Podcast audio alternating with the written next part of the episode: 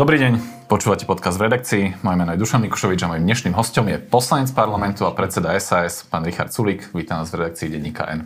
Ďakujem pekne za pozvanie, dobrý deň prajem. Pán predseda, o pár dní, to budú 3 mesiace od chvíle, čo SAS odišla z vlády. A ja nepredpokladám, že by ste mi priznali, že ste mali nejaký deň, keď ste to olutovali. Či? No, ja nezvyknem takto spätne niečo lutovať, lebo na, na čo to zbytočne filozofovať, keď, keď aj takto nezmením. Ale zvyknem spätne vyhodnotiť veci a musím teda povedať, že som rád, že sme v tejto rozhodnutie urobili, lebo dnes, dnes byť súčasťou tejto strašidelnej vlády, to by nám teda výrazne škodilo. Aj tak by sme tam veľa neovplyvnili. To naše právo veta bolo takým právom na papieri a, a toto nám došlo, alebo toto bolo úplne jasné a zjavné, keď bolo prelomené prezidentkine veto po, za pomoci fašistov, tak bolo úplne jasné, že toto sa bude diať vždy uh, od, od vtedy a dobre sme spravili, že sme odišli. Uh, napriek tomu, na druhej strane, Viete spätne priznať, alebo teda spätne vyhodnotiť, že možno ste to nemali až také premyslené, že čo budú nasledovať tie nasledujúce týždne? Že čo budete vyrobiť a ako sa budete správať? No ale čo tam chcete moc premyšľať? My sme, my sme si dali požiadavku odchod Igora Matoviča do konca augusta. Veľmi dobre, že sme dali takúto dlhú lehotu, lebo nikto nemôže povedať, že ne, nemal čas si to premyslieť a nebolo čas na rokovania. Koncom augusta podmienka splnená nebola, my sme dodržali, čo sme povedali, to znamená, že odišli sme a teraz sme opozičnou stranou. A čo tam chcete ešte viac premýšľať? No, akou opozičnou stranou budete? Že či budete konštruktívnejší, aké budete mať postoje? Aby to potom nevyzeralo, že tie postoje každé tri týždne meníte. Ako to vyzerá Konkrétne teraz? v čom meníme postoje? V čom meníte postoje? Áno. Tak poďme na to.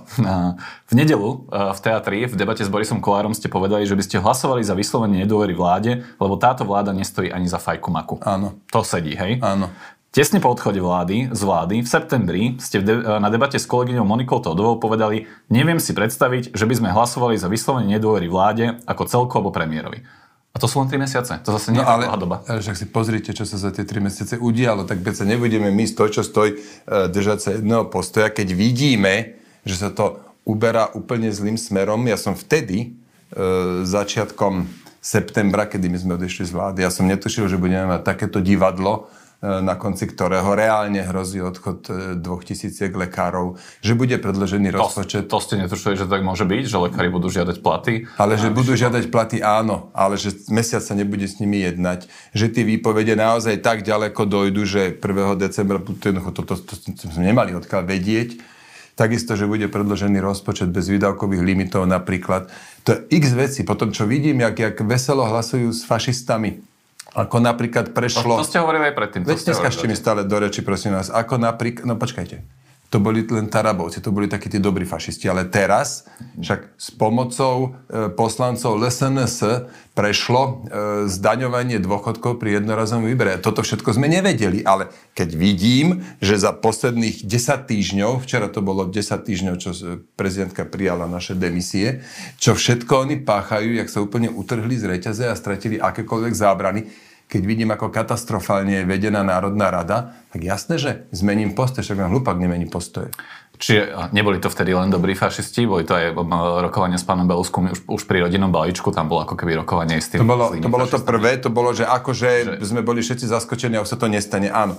Pre mňa je taký kľúčový moment prelomenie prezidentkyného veta, lebo v tom čase už e, aj premiér, aj minister financí vedeli, že, že toto berieme veľmi vážne a že nám teda záleží na tom, aby to veto prelomené nebolo a že teda skončí to veľkým fiaskom. No tieto slova sa plne potvrdili. No, tých vašich výrokov je ako keby trochu viac, eh, ktoré sa ktoré odrážajú nejakú zmenu postoja. Napríklad začiatkom septembra ste na otázku o predčasných voľbách povedali, že síce na to neviete definitívne odpovedať, ale v zásade chcete, aby dovládla Hegerová vláda.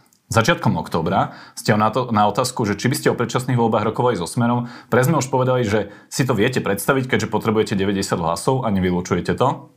V polovici oktobra, o pár dní na to, SAS poslala tlačovú správu, že rokovanie so Smerom o predčasných voľbách vylúčujete. No a naposledy ste vyhlasili, že predčasné voľby sú nereálne. Stále je to veľmi krátke obdobie a ja len proste naražam na to, že či váš volič z toho nemá trošku chaos, že tie postoje sa takto menia. No ja viem, kam, sa, kam smerujete a kam sa tla, snažíte ma dotlačiť, ale tie vaše príklady sú slabé. Ten prvý ten bol úplne, úplne jednoducho. Čo, že za, za tri mesiace ste zmenili úplne postoj k vláde? E, tak ešte raz. taký slabý príklad. Za tri... To je jeden váš výrok. Ten príklad bol, že, a, o tri mesiace ten príklad bol, že úplne o ničom. Preto, lebo vám hovorím, že za tri mesiace sa tak veľa vecí udialo, že áno, my sme zmenili postoj. Tak keď vám predložia rozpočet bez výdavkových limitov, čo porušenie zákona a ešte sme aj e, ohrozili peniaze z plánu obnovy, keď e, príde to, to, to, k tomuto fiasku s tými lekármi a tak ďalej, som vymenoval príklad, no, tak človek potom zmení názor, takže ten prvý príklad bol strašne slabý. A tento, tento, čo teda vy vlastne, s čím ma konfrontujete, že predtým som povedal, že ešte raz, čo to bolo? Povedzte mi. No, na začiatku ste hovorili, že nechcete predčasné voľby. Nie, citujte ma, prosím vás. Uh, na začiatku ste povedali, že neviete definitívne povedať, okay. ale v zásade chcete, aby Neviem definitívne povedať znamená, veď viete, ja nemusím predsa mať na všetko úplne presný názor a na všetky roky do budúcna. Jednoducho vtedy som to nevedel definitívne povedať. Ale odvtedy sa udiala ešte jedna vec. Na predčasné voľby treba zmenu ústavy. A my sme preto aj za e, prvé, v prvom čítaní hlasovali za túto zmenu ústavy a druhé čítanie malo byť v novembri. Lenže Olano na návrh troch poslaneckých klubov, Olano, Smerodina a Smer, bolo to druhé čítanie odsunuté na december. A preto dnes hovorím, že predčasné voľby uh, už, už sa nestihnú. Keď si narátate všetky tie, všetky tie lehoty, prezidentka má dva týždne na podpísanie a tak ďalej. A hlavne je tam tá 110-dňová technická lehota na prípravu samotných volieb, tak jednoducho už sa júnový termín nestihne v júli, auguste žiadne voľby nebudú a v septembri mať voľby, aby v, no, a v oktobri vznikla vláda, ktorá do týždňa má predložiť rozpočet e, a okrem toho 3 mesiace alebo 4 pred riadnym termínom volieb už mi to nedáva veľký zmysel. Tak áno, dnes hovorím to, čo hovorím. Aký máte tretí príklad na zmenu postojov? Po, po, pozrieme sa na ten október, keď ste 6.10. povedali, že nevylučujete rokovania so Smerom. Potom ste mali rokovania poslaneckého klubu, kde si myslím, že niektorí sa asi ozvali a povedali, že to ste nemali hovoriť. A 14.10. SAS pošle tlačovú správu, že vylučujete rokovania so Smerom. Dobre, našli ste, si, našli ste si jednu vetičku, áno, na tlačovke som povedal, že nevylučujem a potom sme povedali, že vylučujeme. Hurá, tak ja vám gratulujem. Tak perfektné. Akože teraz ste vám že priklincovali Predtým som to nevylučoval a potom sme, dokonca neviem, či vylučujeme, ale, ale asi áno, vylučujeme, tam bolo, no tak super. Akože investigatívna robota jak, jak pecka. A čo máte ďalej? Uh, mne sa páči ten sarkazmus, ale vy nemáte pocit, že naozaj, že tí vaši voliči, aj niektorí ako keby ľudia, ktorí vás sledujú, tak v skutočnosti sú zmetení z toho, že ako sa spra- SAS správa v opozícii? A čo si teraz vymyslíte, že 10 týždňov, že toto je akože alfa omega všetkého celého diania? Alebo si fakt myslíte, že ja musím poznať a dokážem poznať celú budúcnosť. Jednoducho človek prispôsobuje svoje, svoje konanie tomu, čo sa deje. Keď vidím, že odsunú e, druhé čítanie o zmene ústavy, ktorá umožní predčasné voľby, tak samozrejme prispôsobím tomu môj, môj pohľad na vec, môj názor. Keď vidím, že som to tu menoval, nechcem to tretíkrát, tak jednoducho človek sa prispôsobuje. A áno, môžu naši voliči e, spolu s nami jednoducho nepoznať tú budúcnosť a, a, a vnímajú, že, že sa prispôsobujeme a že sa síce snažíme teda nejak aj konať, ale aj sa do nejakej miery prispôsobujeme tomu, čo sa deje. Len hlupák nemení svoj názor. Okay. A vy teraz odo mňa čakáte, že... Ja, ja od vás nič to, čo čakám, som ja povedal, sa niečo pýtam. No však ale tak pýtate sa takým očakávacím postojom, tak nehrajme sa tu pravde. teraz, teraz čo sa ideme hrať na slepú babu a na slovička, prosím vás pekne, vy odo mňa čakáte, že ja očakávate, že každý mesiac bude mať presne ten istý postoj. My sme extrémne konzistentná strana v takých základných postojoch, lebo sme hodnotová strana, ale na takéto bežné, denné dianie nikto vám nevie dať vopred odpoveď. To len vy, novinári, potom dojdete strašne múdri spätne. Viete? No ex post viem aj ja byť múdry. Po vojne je každý vojak generál. My sme skrátka si povedali,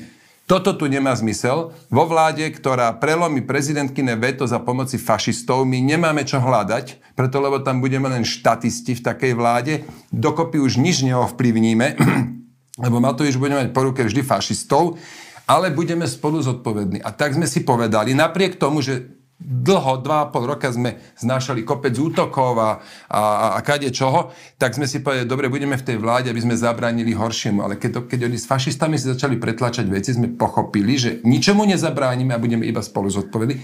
A rozhodli sme sa odísť, lebo nelepíme na stoličkách. Toto je skratka nejaký náš zásadný postoj. A aby sme to rozhodnutie urobili, ja predsa nemusím vedieť, čo bude 18.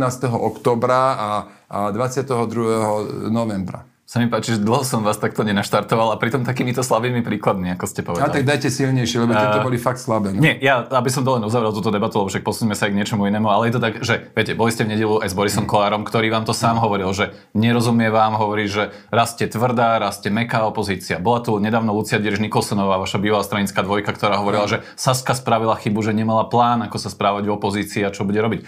Ja vám hovorím, že vám to ako keby vyčítajú nejakí vaši politickí súputníci, no, ale nie, superi. superi. Super. No jasné. A čo budú iné robiť, ako, ako nám to vyčítať? Čak to je úplne logické. A ja budem sa brániť voči tomu. Však chcem teda reagovať ten, ten priestor vám dám. na toho Borisa Kolára, teda, že on nevie, aká my sme opozícia. No my sme konštruktívna opozícia. Keď je na stole dobrý návrh zákona, tak zahlasujeme za. Napríklad teraz príde do parlamentu vládny návrh zákona, e, zdá sa mi, že už druhé, či, áno, druhé čítanie, ktoré ruší 2% daň pre umelcov. Čo tá daň bola jednoducho nezmysel celý čas, my to máme 10 rokov v programe. Je to vládny návrh zákona, no ja sa tu nebudem hrať na nejakú opozíciu a že v žiadnom prípade, no jasné, podporíme to, áno. Potom, nezabudajte jednu vec, že my sme skončili ako ministri začiatkom e, septembra a dovtedy normálne tie ministerstva pod, e, pod našim vedením pripravovali zákony a napríklad zimný balíček, napríklad zákon o povinných zásobách plynu a tak ďalej. A tie teraz, exekučný poriadok z dielne Marie Kolikovej, a tie teraz prichádzajú do parlamentu ako vládne návrhy. No a teraz vy si myslíte, že my sme padli na hlavu, aby sme takéto veci nepodporili? No tak áno, tak podporíme, iné hlúposti im nepodporíme, no tak a potom jasne, Kolár vypráva, ja neviem, čo ste za opozíciu. No tak ale to je to možno, že sa treba nami zamyslieť nad tým, čo nám on vyčíta a potom zistiť, že no, to, to, to, to, to, hlúposť je to. Rozumiem. Uh, ten pád preferencií alebo pád pokles preferencií, ktorý objektívne nastal vo viacerých prieskumoch, um, ako si ho vysvetľujete? No, tak, že e, časť voličov jednoducho neocenila, že sme odišli z vlády a možno sme to aj nie dostatočne dobre im vysvetlili toto naše konanie, to kľudne môže byť. Na druhej strane si myslím, že to je, je to dočasná vec, myslím si, že tie preferencie sú tak viac menej stabilizované medzičasom. A dôležité je ale pre mňa iné, že tie preferencie nám nepoklesli kvôli tomu, že sme niečo ukradli, že korupčné kauzy, Saska nemá za 12 rokov žiadnu korupčnú kauzu. A takisto nám nepoklesli preto, lebo, ja neviem, došlo k vražde a, a tak ďalej. Poklesli nám preto, lebo napríklad naši voliči uh, vyčkávajú, ako budeme ďalej konať. Ja som presvedčený, že časť, možno nie všetko, že časť uh, tých preferencií sa vráti späť ale opäť hovorím, a to hovorím celé roky, že som v politike, fakt netreba tie preferencie preceňovať. Ja ich ani nepreceňujem, ale indikujú ako keby nejakú momentálnu náladu, tak bavíme sa o tej momentálnej presne nálade. Presne ste to povedali, presne, plne s vami súhlasím. Čiže môže byť, že niektorí sa ako keby zhodujú s tým postojom Martina Klusa, ktorý odišiel z klubu SAS, ktorý hovorí, že ako keby pre neho sú predčasné voľby a prípadný návrat smeru ako keby také zlo, že jednoducho radšej bude podporovať v niektorých oblastiach túto vládu a držať ju ako keby pri vláde? Toto je, toto je veľmi krátkozraký pohľad, preto lebo riadne voľby sú o 15 mesiacov. O 15 mesiacov, to je jeden aj štveť roka. Teraz sa pozrieme, koľko z toho ešte vláda bude pracovať a pozrieme sa, ako bude pracovať. No tak z 15 mesiacov musíte odrátať dva letné mesiace, teraz jeden od polky decembra do polky januára zimný mesiac kvôli Vianocam, to už máte minus 3. Ešte možno nejaké káble sa zle zapoja. Povedzme, že minus 3 mesiace, že už káble sú všetky dobre zapojené, čiže ostáva vám 12 mesiacov a posledné 4 mesiace bude, bude volebná kampaň. To znamená, že reálne vláda má čas niečo urobiť 8 mesiacov. To poprvé. Čiže to nie je žiaden, že 4 roky času. Po druhé, keď si pozriem, čo táto vláda robí, tak ona len podporuje rast smeru, aj hlasu, aj fašistov, lebo vláda robí jeden zmetok za druhým. A keď budeme takto ďalej pokračovať, tak Fico tie voľby ešte vyhrá. Toto, aj, toto bola jedna z tých dôležitých úvah, keď sme sa rozhodovali o tom, ako ďalej. My si v lete povedali, s Matovičom vo vláde, Matovič, ktorý bol pôvodcom ve, veľkej väčšiny problémov, ktoré tá vláda mala, nemá zmysel, tu tak musíme niečo urobiť, tu nemá zmysel ďalej zotrvať. Tak sme sa rozhodli odísť aj pre toto. Čiže ak teraz ich budeme držať pri živote, tak akurát pom- táto vláda akurát dopomôže Ficovi k, k víťazstvu vo voľbách najbližších, v riadnom termíne, ktorý bude 24. február 24. Spomenul som poslanca Martina Klusa, ktorý na tej poslednej schôdzi už podporil niekoľko vládnych návrhov, kde sa SAS držala. Napríklad zvýšenie spotrebnej dane na alkohol, či nová, nová sadzba osobitného odvodu, odvodu pre subjekty v regulovaných odvetiach. Navyše svojou prezentáciou podľa koalície pri hlasovaniach o daní z osobitnej stavby a novele zákona o druhom pilieri, teda pána, novele pána ministra Milana Krajniaka. Bez neho by parlament v týchto dvoch prípadoch nebol uznášanie schopný. Vy ste ho v zápäti obvinili z volebnej, z volebnej korupcie? A poved... nie. Ja som slovo volebná korupcia nepoužil, si myslím. Máte tam konkrétny môj citát, prosím Mám, vás? mám, mám. A dokonca mám podozrenie, že za tým bude aj nejaký druh volebnej korupcie, napríklad nejaké teplé miesto v Bruseli. Ukáž A teplé miesto v Bruseli som povedal, nespomínam si, že by som povedal volebná korupcia, to nech posudzujú iní, ale áno. Bohužiaľ je to tak. A... Nie je to trošku ako keby nefér rovno pri pár hlasovaniach, lebo on to nakoniec vysvetloval v, tých, v, to, v tom svojom, v, vo svojich statusoch, prečo to spravilo, že napríklad odmieta tú parlamentnú obštrukciu, odmieta sa na tom zúčastňovať, pretože ju považuje, považuje za, on povedal dokonca nebezpečnú a, a hovorí, že vlastne nemala by sa, alebo podľa jeho predstav by sa SAS nemala spájať pri, volebnej, pri, pri obštrukcii v parlamente so Smerom a s fašistami. Mm, a že on sám sa spojil. Tam boli ho... dve hlasovania. Áno, ale on hovorí, že len vtedy, keď, keď mal pocit, že išlo o porušenie zákonu, alebo teda Ale to už je, prosím vás pekne, to už je také kľúčkovanie. Okrem toho zmysel obštrukcie, keď treba vysvetľovať politológovi, tak to je dosť považlivé. Každopádne tam boli dve hlasovania, pri tom jednom sme sa neprezentovali a e, teda my aj, aj zvyšok opozície a prezentovalo sa iba 75 poslancov. Martin Klus sa tam tedy neprezentoval a tým pádom ten zákon musel byť odsunutý. To bol o tých vrátkach v reštaurácii, tiež taký Áno. nezmysel. A te, ešte som teda Martinovi Klusovi poďakoval za to hlasovanie a ocenil ten jeho postoj, že teda držal s nami. No a pár minút neskôr príde hlasovanie o zdaňovaní dôchodkov pri jednorazovom výbere a, a, a tam zrazu už uh, sa prezentuje a bolo 76 hlasov, takže nech mi, nech mi nerozpráva, že teda uh, on obštrukciu zásadne odmieta. A okrem toho to nebolo, to nebolo ani porušenie zákona. To samotné hlasovanie. Nebolo porušenie zákona. Uh, tam bolo len to, že na poslednú chvíľu prišiel poslanec Svrček s návrhom 10% DPH na vleky a poslanec Gimeši s niečím, čo mu ja som teda nepochopil presne, čo to má byť, tak to mohlo byť porušenie rokovacieho poriadku. No on povedal, ale... že vlastne, že keďže aj rokovací poriadok je v zákone. Veď rokovací poriadok je zákon, no. ale, ale hlasovanie o samotnom bode nebolo porušenie zákona. Tam, tam uh, by sa normálne hlasovalo, lebo viete, máte hlasovanie o samotnom zákone a potom hlasovanie o, o, tých, o tých doplňujúcich návrhoch. Tak, tak o tých doplňujúcich návrhoch môžeme ešte diskutovať. Rozumiem. Ale tu, tu Spolu s jeho hlasom sme zablokovali hlasovanie o samotnom návrhu zákona a to teda v rozpore s neviem s čím nebolo. S rokovacím poriadkom. Čo robíte na argument Martina Klusa, že nemôžete ho podozrievať z toho, že ste ako keby týmito hlasovaniami zabezpečuje nejaké miesto v Bruseli, keďže vám už pred rokom hovoril, že má vlastne ambície stať sa buď veľvyslancom, alebo teda pracovať v európskych inštitúciách?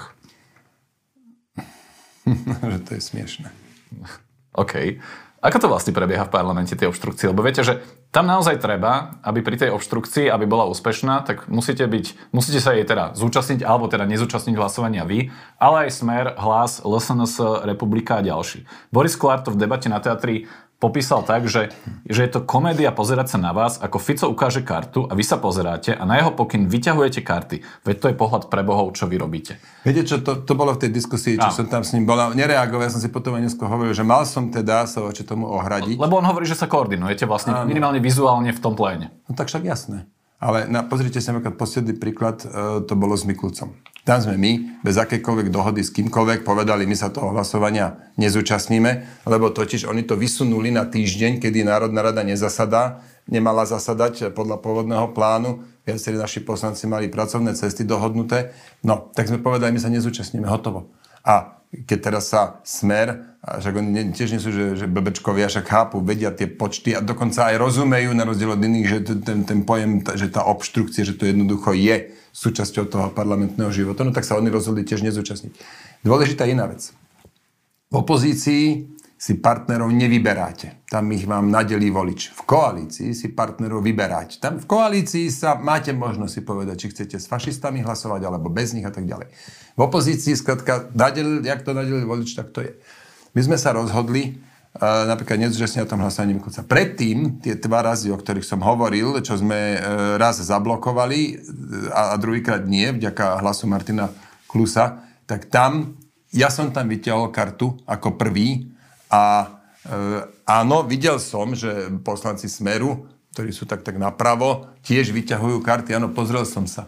Tak ja tiež nemôžem čakať od, od Borisa Kolára, ktorý je môj politický super, že, že teraz to podá úplne verne. No tak podá to tak, ako mu vyhovuje a ja vám teda hovorím, že nie je to pravda. Čiže e, vyťahujete kartu prvej vy a teda ale dávate to nejak vizuálne najavo aj svojim kolegom a potenciálne možno aj ostatnej opozícii, že toto je vaša stratégia. Viete, to je takto, že no jasne, však vyťahne kartu, aby videli. Aby, aby všetci, ktorí chcú vyťahnuť kartu, to je orchestrálna hra. Toto nie je, to nie je, že solista, jeden si niečo spraví. Tam, tam keď, ne, keď nedáte dokopy, dostatok veľa na to, aby tých, čo sa prezentujú, bolo 75 a menej, tak to celé nemá zmysel. No samozrejme, že áno, že videnie kartu by videli.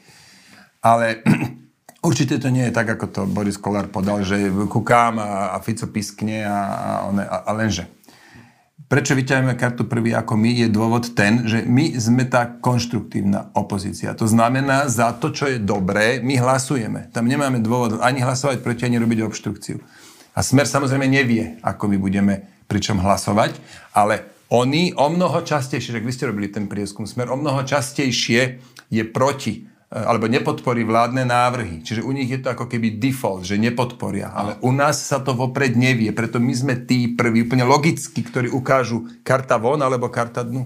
Uh, Tomu aj rozumiem, ale napriek tomu si viem predstaviť politikov Olano, že na tieto vaše povedia, aha, on sa koordinuje. Akurát to nie je tak, že, že vy reagujete na Roberta Fica, ale ako keby, že vy ste, ste tým dirigentom Roberta Fica teda v tom, v tom Už jedno ako, no ale áno, jasné. E, e, zablokovať parlament, aby ste zabránili, že prejde nejaká totálna hlúposť, neviete inak, ako tak, že všetci opoziční poslanci konajú rovnako.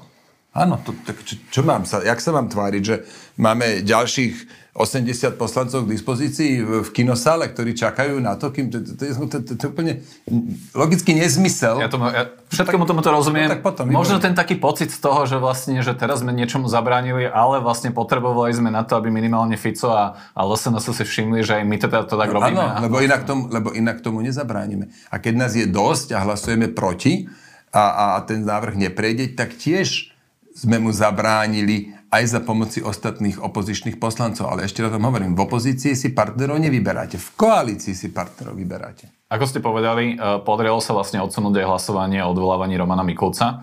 Ako sa zachováte na tom odsunutom hlasovaní, ktoré by malo byť začiatkom decembra? Zelenú kartu budeme mať.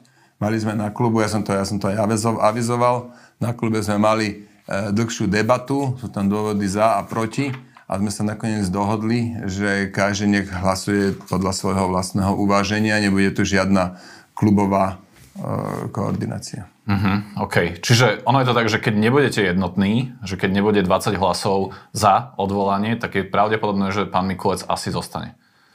Je to možné, každopádne už teraz viem, že nebude, e, zďaleka nebude 20 hlasov za. Jednoducho nebude teraz tí poslanci, tak viete, no však v ústave je, že podľa svojho vedomia svedomia. Ja som rád, že sa nám darí docieliť aspoň tú jednotu, ktorú máme. Však keď máte taký, taká parlamentná schôdza, má povedzme 100 návrhov, hej. A toto, si, a toto dokonca nie je ani predmetom riadnej parlamentnej schôdze, je to mimoriadná, ale napríklad pri tej riadnej schôdze tam máme zelenú kartu možno raz alebo dvakrát zo 100 návrhov, prosím vás pekne. Je to tak, že časť klubu SAS sa obáva, že v prípade odvolania pána Mikulca napriek všetkým výhradám, ktoré voči nemu môžu byť a zrejme sú aj mnohé relevantné, veď mnohé pomenoval pán poslanec Krupa, šéf bezpečnostného výboru, sa obáva, že v prípade, že by bol odvolaný, tak tam vlastne nenastúpi niekto, kto bude mať veľmi ako keby pozitívny vzťah k vyšetrovaniu kauz že to môže dopadnúť niekým, kto bude oveľa rezervovanejší, niekým modelu pána Karasa na ministerstve spravodlivosti? Táto obava v prvom momente dokazuje to, že Olano už dávno nie je protikorupčným hnutím. Dávno nie. Oni skladka vyhrali s tým voľby, vtedy zblbli voličov, potom aj teda nejak sa chvíľku e, tvárili a medzi časom toľko prešla po, od nevydanie, nevydanie Roberta Fica po nezrušenie paragrafu 363 a tak ďalej. Medzičasom Olano už dávno nie je protikorupčným hnutím a preto tieto obavy sú tiež na mieste. Čiže e, čas poslancov vášho klubu si hovorí, že radšej Mikulec, než keby tam má, má ísť ešte nikto iný, kto bude po dohode s Borisom Kolárom. No to je takto. Každý má svoje dôvody e, e,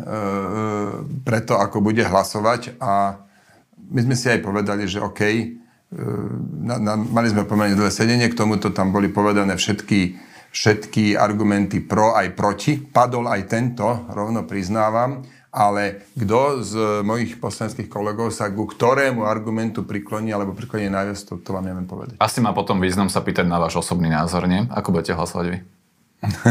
Chceli by ste vedieť, čo? Tak to tak novinári sa občas pýtajú, nie? Politikov, že ako sa zachovajú. Áno.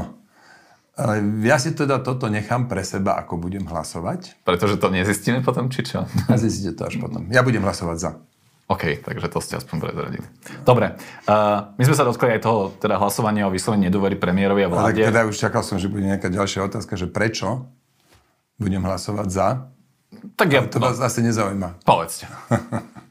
Nepre, ako, priznám sa, že ma to až tak neprekvapilo, možno, že preto. Um, budem hlasovať za preto, lebo tej migračnej kríze je v plnom rozsahu vidieť zlyhanie ministra Mikulca. Tam bolo niekoľko jednaní minulosti s Českou stranou, dalo sa urobiť o mnoho viac, dalo sa predísť tomu, čo sa teraz deje. A toto považujem naozaj za jeho osobné zlyhanie. Aj na základe vyjadrení českého ministra vnútra ste to teraz tak odmoderovali za mňa, ale ono to má vlastne že svoju logiku, keďže v minulosti nehlaso- ste nehlasovali za jeho odvolanie a tak že zásadná zmena v posledných týždňoch je tá migračná. Považoval som to za dôležité dodať k tomu. No. Tak uh, vymenili sme si roli, vráťme sa naspäť. Uh, teda povedali ste, že by ste hlasovali aj za vyslovenie nedôvery premiérovia vláde, vy osobne, to ste znovu nehovorili za celý, za celý klub. No, ono je to tak, že reálnejším scenárom možno bude hlasovanie o dôvere, ak sa koalícii nepodarí zmeniť zákon o dlhovej brzde, tak pre úroveň dlhu, ktorá sa blíži 60%, teoreticky bude musieť požiadať parlament o dôveru na jar budúceho roka. Ak sa nemýlim, tak taká je situácia. To je otázka, prepašte, že vás prerušujem. Lebo ten dlho... na jar, alebo respektíve čo je jar a jar trvá 3 mesiace, či to sa nebude blížiť až k parlamentným prázdninám, táto vláda nejaký rešpekt voči zabehnutým pravidlám nijak nepreukazuje, lebo napríklad do rozpočtu mali byť zavedené výdavkové limity. Zákon to prikazuje a ignorujú to. Keď si pozriem, akým štýlom vedie Boris Kolár parlament, tam tiež ich veci jednoducho ignoruje. Čiže, čiže teraz viete, kľudne sa to natiahnu, v lete nerokuje vláda a parlament a, a že to bude na, na téme dňa až v septembri. Toto neviem, ako je tam príliš veľa neznámych Áno, však ja to hovorím, sa že... neviem k tomu vyjadriť, lebo budem tu sedieť o 8 mesiacov a budete ma konfrontovať s tým, čo som povedal 22. novembra to by so... 22. Že by mi to bolo podobné. Dnes uh... pekný dátum, počujete. 22, 11, 22. Hej. Uh, no, uh, nejde o to, že či teoreticky ešte môže prejsť k nejakým rokovaniam medzi vami a koalíciou, napriek tomu, že sa to nepodarilo za dva roky, čo ste boli vo vláde, aby sa ten zákon o dlhovej brzde upravil tak, aby teoreticky niečo takéto vláde nehrozilo. Teda jasné, jasné, stačí, keď tam pridajú daňovú brzdu. Daňovú brzdu. No áno. Však keď ja vidím, s akou radosťou minister financí zavádza nové dane, dokonca aj minister sociálnych vecí pretlačí spolu s fašistami zdanenie dôchodkov pri jednorazovom výbere, tak o to viac potrebujeme daňovú brzdu, ktorá im skladka dá jasný Čiže to, to je stála jediná podmienka, z ktorej sa neuhne a žiadne hlasovanie o dôvore vláde, v ktorej už nie ste, tak tá vás, to vás nevykolají. A úplne, prosím? Že žiadne hlasovanie o dôvore vláde, v ktorej aj tak nie ste, vás vlastne nevykolají, aby ste z tejto podmienky zlavili. Nie, určite nie. Táto podmienka ostá. Ja práve nerozumiem, prečo sa jej tak bránia, lebo tak, ako sme to dohodli naposledy, ten mechanizmus, to by začalo nejakých 15 eh, až 20 rokov prvýkrát platiť. Pomerne nekompromisný, ne, pomerne nekompromisný ste pri štátnom rozpočte. V nedelu ste povedali, že nemáte sa vlastne s vládou o čom baviť pri tomto návrhu rozpočtu, lebo je katastrofálny. Nebude pre Slovensko rozpočtové provizorium možno ešte horšie? Nie, nebude. Nevidím na to žiaden dôvod. Budú mať limity. To budú vlastne výdavkové limity. Budú môcť minúť to čo, to, čo majú tento rok. Tam sme im dokonca ešte pridali 1,5 miliardy eur, lebo sme za to hlasovali. Čiže budúci roč, budúcoročný rozpočet bude o 1,5 miliardy vyšší, ako bol pôvodne plánovaný tohtoročný a s tým budú musieť fungovať.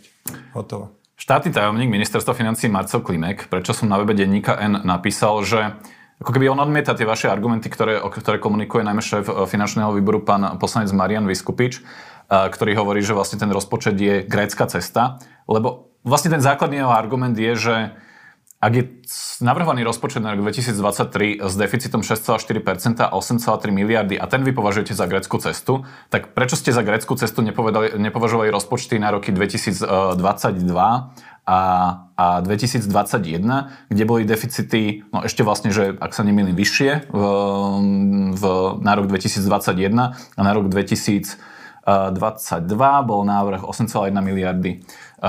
Po, po úpravách sa to potom ako keby zmenilo na znovu na 6,4%. To znamená, že ako keby že tie rozpočty boli podobné posledné dva roky, tak prečo vám vadí vlastne, že tento? No my sme už aj vtedy poprvé protestovali, ale tak boli sme súčasťou koalície a e, my sme boli ten koaličný partner, ktorý najviac dodržiaval dohody, mimochodom, hej.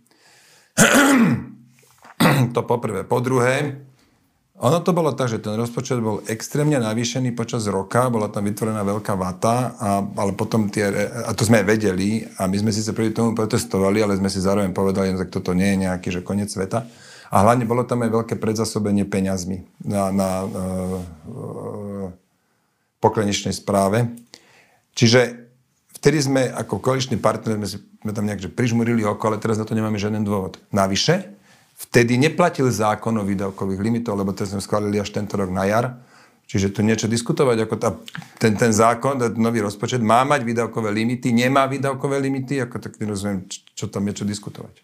OK, len oni môžu povedať, že vlastne potom vám nevedia, nevadia 6% deficity vtedy, keď ste vo vláde a teraz, keď ste v opozícii, tak už hovoríte, že to je grecká cesta, že to ako keby je dvojtvárnosť politiky SAS. No nie je to úplná dvojtvárnosť, ale tak asi chápete tú situáciu, že keď, chce, keď, chce v, keď ste v koalícii, tak, tak si dvakrát rozmyslíte, že teda či prižmúrite oko, alebo či idete teraz s tým, s tým von, tak toto poviem. Však nakoniec ja som aj kopec tých toho, čo, to, čo sme mali počas korony, veľakrát nezmyselné zatváranie, nezmyselné testovanie. My sme sa to snažili riešiť vo vnútri, myslím si, že sme aj niečo doriešili vo vnútri, ale von, na verejnosť som išiel, až keď naozaj už to nešlo inak. Snažíte sa, keď ste v nejakej, nejakej koalícii, tak sa snažíte v prvom rade konať súdržne. A teraz nemáme na to žiaden dôvod. A teraz jasne hovoríme, že pokiaľ ten že ten rozpočet nemá výdavkové limity, má obrovský deficit a my nemáme o čom diskutovať e,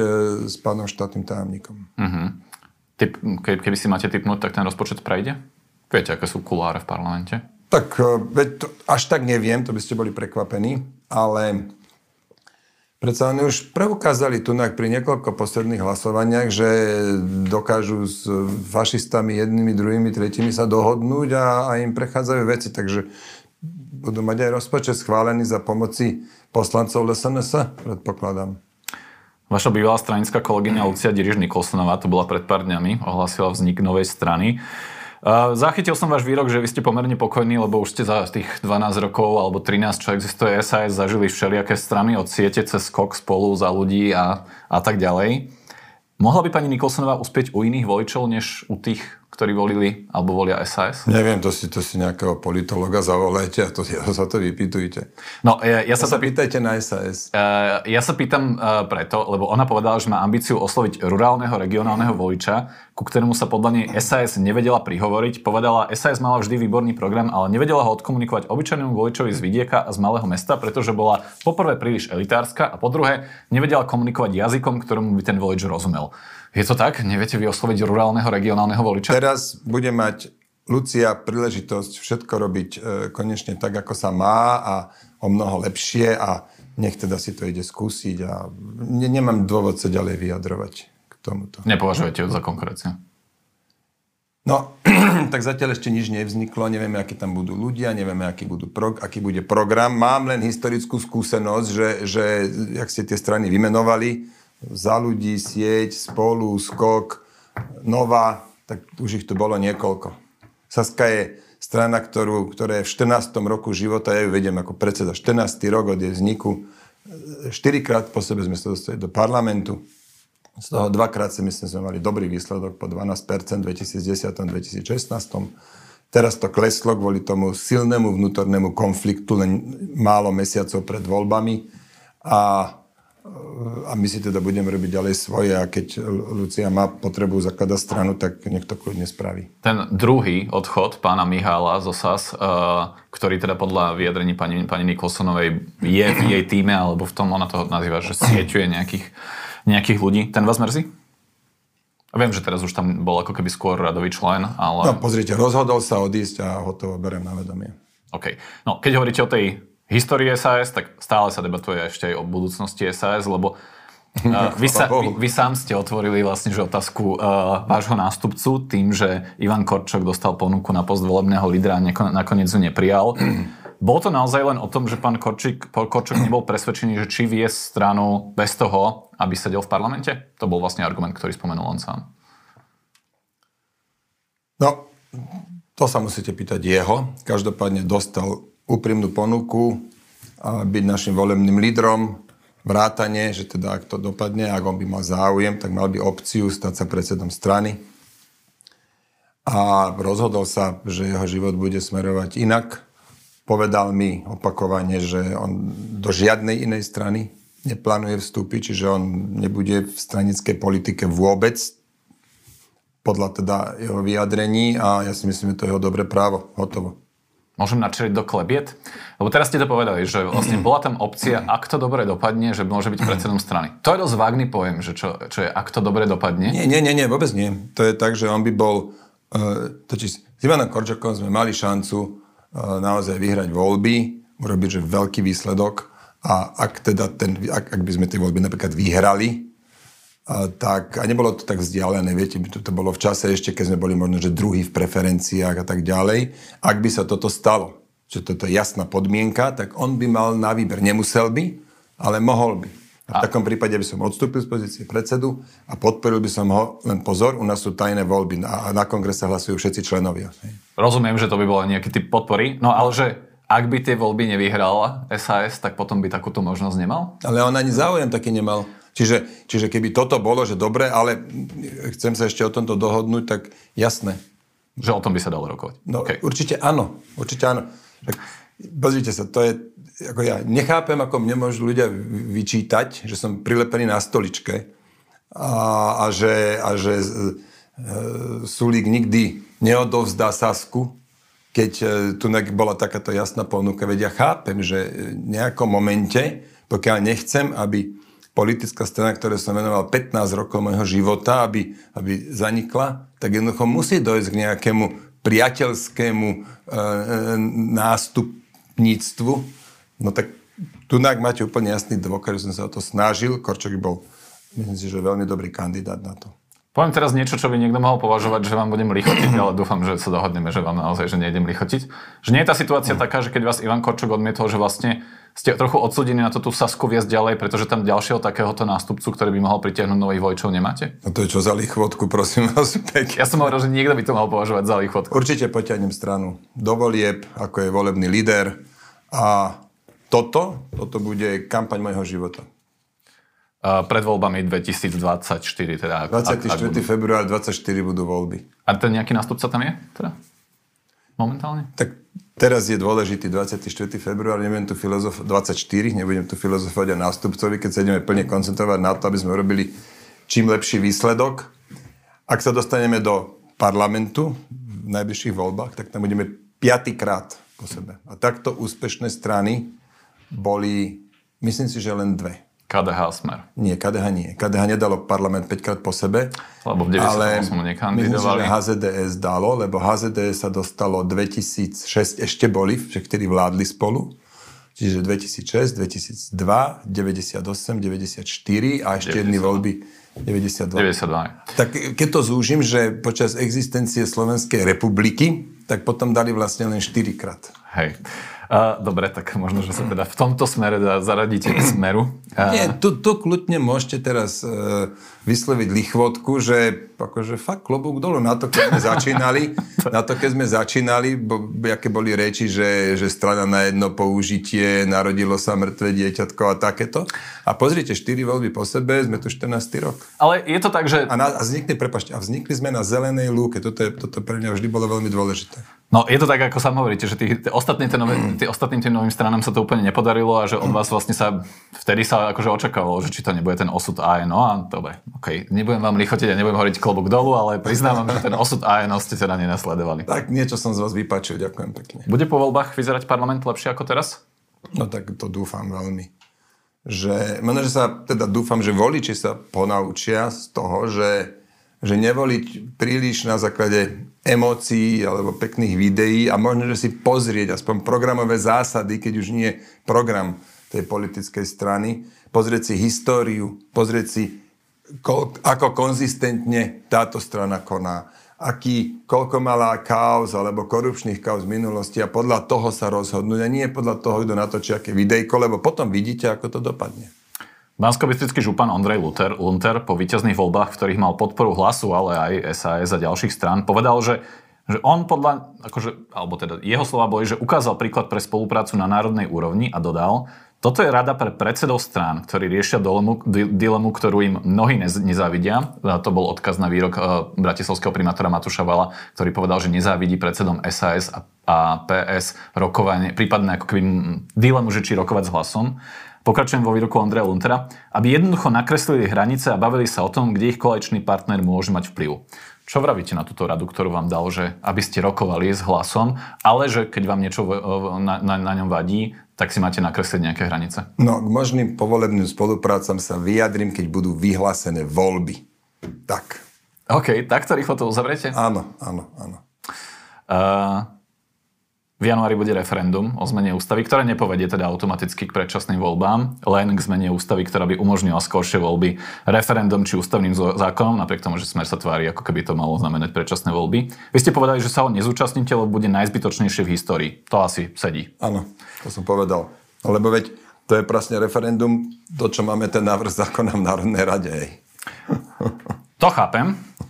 Zároveň... Plus, minus, no tak tam je vždy nejaké doťahovačky o ten význam a tak ďalej, ale je, trvám na tom, lebo, že to je najzbytočnejšie referendum. Lebo existuje právnická debata, že či by to, či by v prípade uh, schválenia uh, referenda uh, toho, alebo teda, uh, ak by to referendum bolo úspešné, že či to rozpustenie parlamentu nebude môcť sa, sa uskutočniť v skutočnosti napríklad 76 v parlamente. Uh, že tam je ako keby ešte právnická debata. Ale OK, uh, výrok ja určite k referendu pôjdem preto, lebo je to nástroj priamej demokracie. My sme vždy podporovali referendum, dokonca aj navrhujeme určité premyslené zjemnenie bariér, aby ľudia sa častejšie mohli vyjadriť k dôležitým otázkam. Čiže pre nás je referendum úplne legitímny nástroj a ja k referendu určite pôjdem. Áno, to bolo, to som povedal pri tom skoršom referende. 29. júna 2021. Ešte, ešte predtým, než ho ústavný súd zastavil. Roka, do, áno, rok a pol dozadu som to povedal, lenže teraz táto otázka, to, je, to boli najprv dve otázky, teraz už len jedna na tretí pokus už je v tom taký zmetok, že ja, čo som poslanec, tak uh, nemám v tom dostatočne jasno a preto považujem to referendum za úplne najzbytočnejšie. Samotný inštitút referenda ja podporujem, ja som za. Ale toto je tak zbytočné, že ja tam nepôjdem. Ale Nie. nebudeme vykrikovať, že to je mrhanie peniazmi daňových poplatníkov, ako Fico vykrikoval mne pred 12 rokmi, keď my sme robili. SAS poslal tlačovú správu, že si to má smer zaplatiť. No dobre, ale ja vám hovorím, čo ja budem hovoriť a, ne, a nebudem. Toto nebudem, lebo demokracia, strana toto demokracia niečo stojí.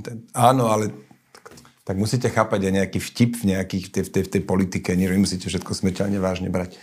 Ja hovorím... To niekedy napíšte do tej tlačovej správy, že toto pozor vtip, ako vtip. Mhm. Pozor vtip, napíšeme to. To by pomohlo, lebo, lebo viete, to nebolo memečko, akože na facebookovej strane, to, to ste poslali ako tlačovú správu.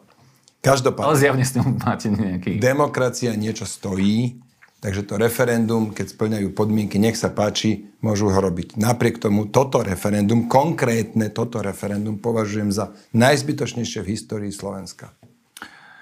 OK, čiže vlastne nie je to v rozpore v tom, že tam ste v, tej, v tom výroku z toho júna ste vyjadrili nejakú úctu k referendu, k priamej demokracii. Nehodnotili, nehodnotili ste o tom, že aká bude otázka, aj keď ja viem, že napríklad o referende Aliancie za rodinu ste povedali, že je lepšie sankovať sa, než, než ísť na to referendum. Toto som nepovedal, ja sa nesankujem. To si, to, nájdete si presné citáty, čo som povedal. Sankovať som nepovedal. Ja si ja nepamätám, kedy som niekedy vyslovil slovo sankovať po 18. roku života. Pán Solik, Ísť k referendu je zabíjanie času. Ja sa radšej sankovať so svojimi deťmi. To je výrok z roku 2015. Váš. Fakt som to povedal? Mm-hmm. Tak ale je to 7 rokov dozadu, tak mám právo, už mám po 50 tak nepamätať si všetky moje výroky. Máte, no. Ospravedlňujem sa, berem späť, povedal som sankovať, nečakal som to o S sebe. vašimi slovami toto bol dobrý príklad, ktorý som si tu napísal, nie? Výrokom, ktorý Teraz som vám pripomínal. dostali, máme tu dva výroky. Priklincoval, ako by som Áno, z povedal rozpätia vaše. 7 rokov dostali ste ma, no. Dobre, uh, OK. Posledná ešte otázku k tomu, lebo uh, ten, tá zmena ústavy, ktorá je v parlamente, ktorá by umožnila konanie predčasných volieb, uh, buď referendum alebo ústavným zákonom, je ešte možné, že sa o nej bude rokovať. Ako by ste hlasovali v prípade, ak by Boris Kolár napriek vetu Olano, ktoré bolo avizované, napokon ten návrh nestiahol, lebo ak mám dobré informácie, tak stále ako keby je v parlamente aj ten návrh Sme rodina. Uh, Podporíte ho len vtedy, ak by prešiel ten pozmeňovací návrh pani Kolíkovej, ktorý tú možnosť e, vyhlasiť predčasné voľby referendum z tej novely fakticky vyškrtne? Áno, tak. Keď prejde na pozmeňovací návrh Marii Kolíkovej, tak podporíme návrh Borisa Kolára. Čiže nebude tam ako keby možnosť vyhlásiť predčasné voľby referendum. Áno, tak to je. OK. Za ten obdobný návrh pána Tarabu poslanci SAS hlasovať nebudú. Tak, korekt. Pre podcast musíte aj povedať, Jasne, aby, áno, aby, to, aby áno, to aj áno. poslucháči počuli. Áno, áno, áno. Tu by som ale chcel ešte povedať jednu vec, že ja mám v tomto iný názor ako, ako väčšina nášho klubu a ja sa samozrejme, že podriadím a budeme tu hlasovať spoločne, lebo jednota klubu mi je dôležitejšia. Ale môj názor je ten, že osobný, môj osobný názor je ten, že referendum by malo byť možné skrátiť aj volebné obdobie, opr- e, áno, volebné obdobie. Oproti tomu samozrejme sú rôzne iné názory, rôzne iné argumenty. Uh, aj, aj veľmi múdri ľudia hovoria, že nie, nemalo by to byť. Uh, tak každopádne na klube sme docielili uh, jednotný postoj, avšak taký, uh, že referendum, referendum nebude možné skrátiť volebné obdobie a ja to teda rešpektujem. A, a áno, hlasovať budeme presne tak, ako ste povedali, to znamená o návrhu Borisa Kolára budeme hlasovať v druhom čítaní za. V prvom sme hlasovali za, v druhom budeme hlasovať za, ak prejde návrh, pozmeňovací návrh Marii Kolikovej a o návrhu Tarabovcov nebudeme hlasovať za. Povedali ste, že kampaň pred voľbami 2024 bude kampaň vášho života. V čom? V čom bude iná ako doterajšia kampaň SAS? No, že tak mám aj o mnoho viac e, skúseností, plánujem sa do toho naozaj maximálne vložiť. Myslím si, že budeme mať na to aj dobré predpoklady, lebo napríklad pred e, poslednými voľbami 2020 sme boli celé mesiace zamestnaní tým, tým našim vnútorným nepekným konfliktom a nielen, že sme otravovali tým voličov našich, ale aj stálo nás to, aj mňa osobne to stálo veľmi veľa času, však 4 kongresy za 5 mesiacov a tak ďalej. Čiže teraz tie predpoklady sú ďaleko lepšie, do je 15 mesiacov, tak sa vyslovene na to teším, že si vychutnám, že výlučne kampaň. Vraví predseda SAS Richard Sulik. Ďakujem, že ste boli v štúdiu. Ďakujem za pozvanie. Moje meno je Dušan Mikušovič. Teším sa do počutia na budúce.